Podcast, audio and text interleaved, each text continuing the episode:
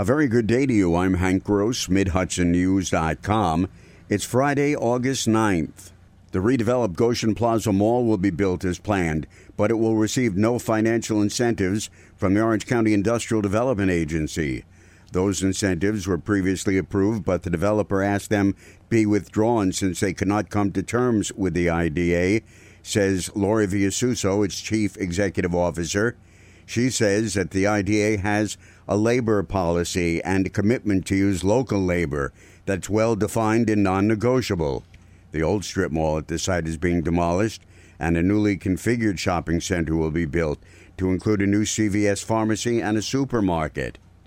By a 12 to 8 margin, the Ulster County Legislature named Brenda Maloney to fill the remainder of the year of the District 4 seat that her husband James held until his recent untimely death.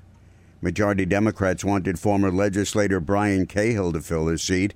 He's running for a full term in November. Republicans lobbied for Brenda Maloney. In the end, Cahill removed his name from consideration, and Mrs. Maloney was voted in to serve through December.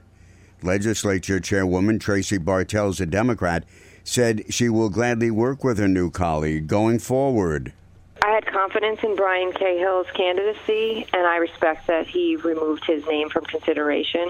Brenda succeeded with the 12 votes that she needed to get the appointment, and I look forward to working with her. Since Maloney's passing, the Republicans have picked Andy Turco Levin to run for the post in November.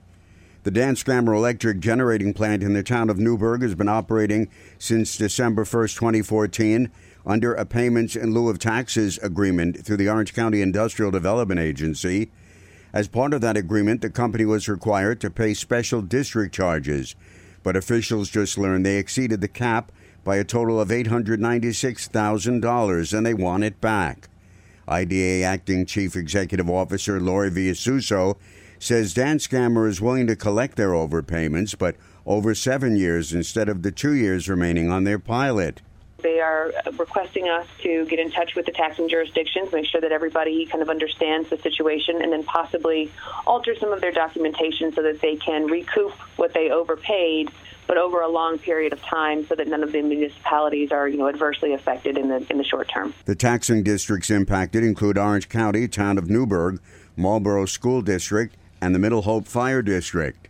The Dutchess County Legislature is poised to create an animal abuse registry and a law regulating the tethering of animals when it meets on Monday evening. Both measures made it through the Government Services Committee on Thursday night.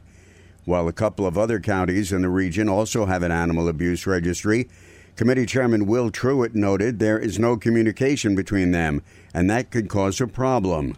In the next legislative session, we're going to be pushing for this in Albany uh, that they, they pass a statewide animal abuse registry so that it's all inclusive and that we can communicate with other counties and that we know people from outside of the county if they're abusive to animals or not. So that way we know to not allow certain people to purchase animals. The tethering law in Dutchess County will regulate when and how long a dog could be tied up outside in inclement weather. I'm Hank Gross, MidHudsonNews.com.